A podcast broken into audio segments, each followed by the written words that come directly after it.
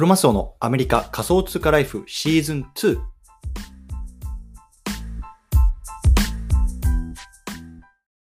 皆さんおはようございます。アメリカ西海岸在住のクロマスオです。今日は7月の7日木曜日ですね。皆さんいかがお過ごしでしょうか？今日も早速聞くだけアメリカ仮想通貨ライフ始めていきたいと思います。よろしくお願いいたします。さて、今日なんですけれども、今日はね、メタバースが普及する大事な要素3つ、こんなね、テーマで話していきたいなと思います。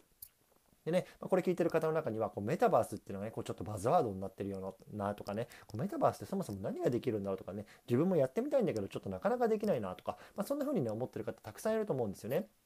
でまあ、僕自身もねこのメタバースっていうのをね、まあ、知ったというかのめり込み始めたのっていうのがね、まあ、去年のま10月ぐらいですねこの時に何が起こっていたかっていうと、まあ、あの Facebook ね Facebook 社がねあのメタっていう名前に名前を変更してこれからこうメタバースの方に舵を切りますよっていうのは大々的なニュースが出たと思うんですけれども、まあ、そこからねうんなんかメタバースってなんか Facebook がやってるしなんかこれから流行るんやろうなということでねいろいろメタバースについて調べていたわけです。うん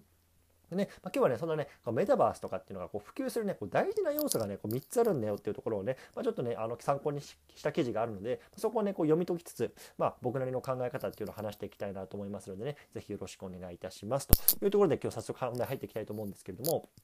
今日ね、メタバースが普及する大事な要素3つっていうところで先にね、結論だけ言ってしまいます。ね、モバイルファースト、ウォレットがいらない、そしてね、クレカ決済ができる。この3つ、この3つがね、今、現時点ですよ。現時点でこのメタバースが普及するね、大事な要素だと思います。うん。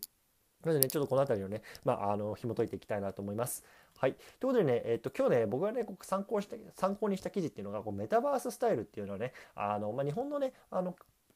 えっと、サイトなのかな？を参考にしました。で、ここで何が書かれてるかっていうと、僕がね、こうあのやっているこのブロックチェーンゲームのこの Upland っていうところの創業者のね、インタビュー記事がね、書かれていたんですよ。そう。なので、ちょっとそのあたりをね、今日読み解きつつね、まあ、話していきたいなと思います。うん。でまあね、このメタバースとかこのブロックチェーンがね、こう受け入れられる大事な要素の3つ目の1つ目なんですけども、モバイルファーストですね、モバイルファースト。これがね、大事だと思います。でこれどういうことかっていうと、まあ、つまりね、こうスマホでできるってことなんですよ。スマホでできる。うん。で僕もね、まあ、去年の10月12月にあ10月にねこう Facebook がこう Meta 社に変えた時に一番最初に何をしたかっていうとあのヘッドセットゴーグル買ったんですよ。ヘッドセットゴーグル。で当時はね、えっと、オキュラ Oculus Quest 2って言っててで今ねあの Meta Meta Meta Quest 2かなっていうところに名前が変わってるんですけど、まあ、とにかくねあのあの頭にガシャってはめてこうメタバースの中に入っていくようなあのヘッドセットあるじゃないですか。あれを買ったんですよね。あれでねこうメタバースってどんなもんなんやって。あの体験してみたんですけど、まあ、とにかく、ま重いし重いってあの 重量の意味でね重いしこうなかなか使い勝手が僕は分からなかったよよくなかったんですよね。うん、で、まあ、僕みたいにねあじゃあこれからメタバースが来るんだじゃあヘッドセット買おうみたいな、まあ、僕は割とこう変態気質だと思うんですけどなかなかそういう人間っていないと思うんですよね。うんなでね、なので、やっぱりね、まあ、何がね、こう一番こうマスにね、あの到達する上でね、受け取りあの受け入れられやすいかっていうと、今現時点でやっぱりスマホで使えるメタバース、ね、スマホで使使えるメタバース、これがね、やっぱり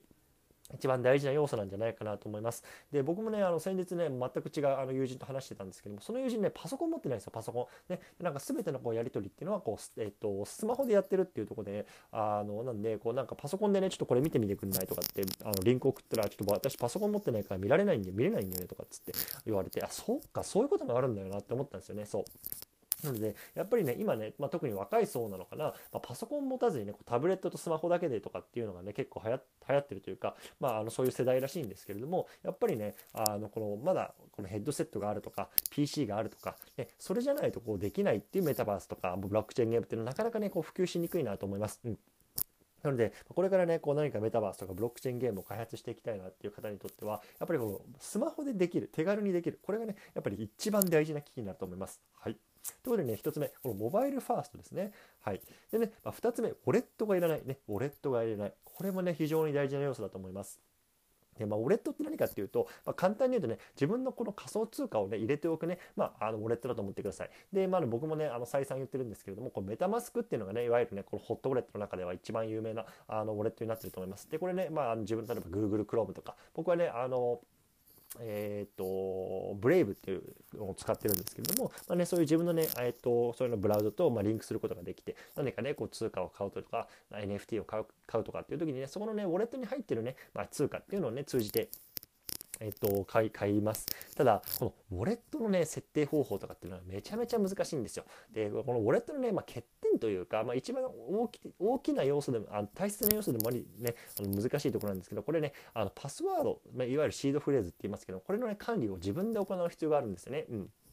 でこれ今までのね、まあ、世界世界と何が違うかっていうと例えばね今じゃあ Facebook のねあのアカウントねあじゃあ Facebook はちょっと分かりないじゃあ PayPal にしましょう PayPal で PayPal のねじゃあパスワード忘れてしまいましたよとかって言ったらさじゃああの PayPal 社に問い合わせたらさじゃあこのメールアドレスとなんか個人認証したらあ本当はあなこれはあなたですねっつってあのパスワード再発行してくれるじゃないですか。でねこう自分のねあの PayPal のウォレットにねあのアクセスすることができると思うんですけれどもこのメタマスクとか、まあ、あのいわゆるクリプトを入れておくウォレットって何が違うかっていうと全ての管理は自分なんですよ自分なのでこう、ね、自分がこのシードフレーズを忘れてそのウォレットにアクセスできなくなってしまったとしますよ。そうなった場合にもう誰もねそれを助けてくれないんですよ。ね、 MetaMask 社も別にそれ知らないし、ね、全ての管理は自分ね全て自己責任の世界になっていくんですよね。でやっぱりねこのウォレットを管理するとかあのウォレットが普及するっていうのはねやっぱまだまだ先の時代になるなと思います。で確かねえっと OpenSea だ OpenSea かなんかにこう接続されてるウォレット数っていうのが今全世界で20万とか30万ぐらいしかないらしいんですよ。20万、30万ですよ。だから世界にさ、70億人人口がいるんですよ。70億人。70億人人口がいるのに、まだね、オープンシーを使ってる、まあ、NFT を取引する売買のプラットフォームなんですけど、それをね、使ってる人、ね、メタマスクを持ってる人っていうのは大体2、30万人しかいないっていう、これ衝撃ですよね。もう0.000何パーセントだって話ですよ。うんなので、ただね、このウォレットがね、まあ、普及してない中で、こうウォレットをね、接続しないと使えないメタバースとか、ブロックチェーンゲームっていうのはね、まあ普及しないでしょうというところなんですよね、現時点では。うん、なので、まあ、このウォレットがいらずに、まあ、簡単にね、この、えー、とメールアドレスとパスワードで、まあ、今までのようにね、まあ、いわゆる Web2 的な時代って言いますけど、Web2 的にね、こうアクセスできるようなものっていうのがね、まあ、現時点では受け入れられる、普及するにはね、大事な要素だと思います。はい、そしてね、最後3つ目なんですけれども、まあ、クレカ決済ができるね、これもね、やっぱ一つ大事な要素だと思います。うんでこれまあまあ、さっきのこうウォレットにもつながるんですけどもやっぱりねこの、まあ、今ね例えばクリプトでわかんないイーサリアムとか、まあ、そういうのねあの仮想通貨を使わないと取引できないようなね、まあ、あのブロックチェーンゲームメタバースこれはねやっぱりね先ほどの理由と同じでなかなか普及しづらいと思います、うん、例えばね有名どころだとサンドボックスとかあとはえっとディーセトランドってありますけどあれもね独自のトークンがあるんですよね。サンドっていうトークンだったりとかマナーっていうトークンがあるんですけれども、まあね、あのそこのね土地を買うにはこうサンドがないといけないとか、まあ、もちろんイーサリアムでもいいんですけど、まあ、そういうのねとにか仮想通貨がないとその、えーと、ランドが手に入れられないんですよねそうでもちろんランドが手に入れられないと遊べないというようなところなので今ね、あのー、まあ、メタバースっていうところにね、こう入ってる企業っていうのは、大体ね、このトークンとか、えっと、 crypto がないとね、こう遊べないような仕様になってます。でね、なかなかそれやっぱね、さっきと同じような理由でね、あの難しいんですよね。で一方でじゃあ僕がやってる Upland ってどうなのかっていうと、 Upland はね、えっと、クレカ決済、もしくは PayPal の決済でね、まあ、独自、あ彼らのね、トークン、まあ、UPX って言いますけども、買うことができるんですよ。そう。なので、これっていうのは非常にね、今現時点ではね、こうユーザーフレンドリーなんですよね。別にね、ウォレット作る必要ないし、そこにね、 crypto を入れていく必要もないと。ね、ただね、このクレジットカードでね、決済できる。これがね、やっぱ非常に重要なポイントだと思います。うんなので、まあね、最後まとめていくと、今ね、現時点ですよ、現時点、2022年の7月7日、ね、今日七夕ですね、そういえば。ね、あのメタバースが普及する大事な要素3つっていうことなんですけど、モバイルファーストね、スマホでできますよっていうとこ、あとね、ウォレットがいらないね、メタバスクなんていりませんよ。そしてね、最後、クレカ決済ができるね、もうクリプトなんていりません。仮想通貨いりません。もう全部ね、あのクレジットカードで決済できますよ。この3つのポイントが揃ってると、今現時点ではね、こう普及しやすいと思われる大事な要素だと思いますというようなね、話でございました。うんでまあね、あの散々言ってるんですけど僕がね今こうやってるねこう熱を上げてるこう Upland っていうね、まあ、いわゆるこうメタバースブロックチェーンゲームなんですけどこれはねこの全ての3つがねあの揃ってるんですよ。そう。なので、まあ、非常にねこう初心者さんというか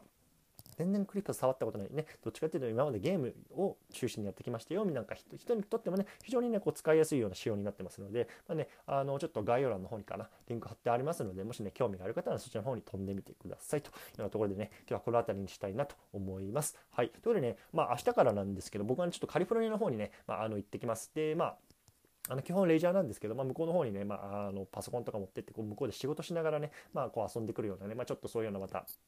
生活に入ろうかなと思いますので、まあね、あのちょっとポッドキャストもね、こう撮れる時に撮っておきたいなと思うんで、ちょっとね、取りだめしてこうおこうかなと思います。うん。なので、まあ、ちょっとね、あの配信のね、時間がずれたりとかするかもしれないんですけども、まあ、ちょっとね、そのあたりはご了ご了ご容赦いただきたいなと思います。というところでね、今日はこの辺りにしたいなと思います。またね、引き続きコツコツやっていきましょう。お疲れ様です。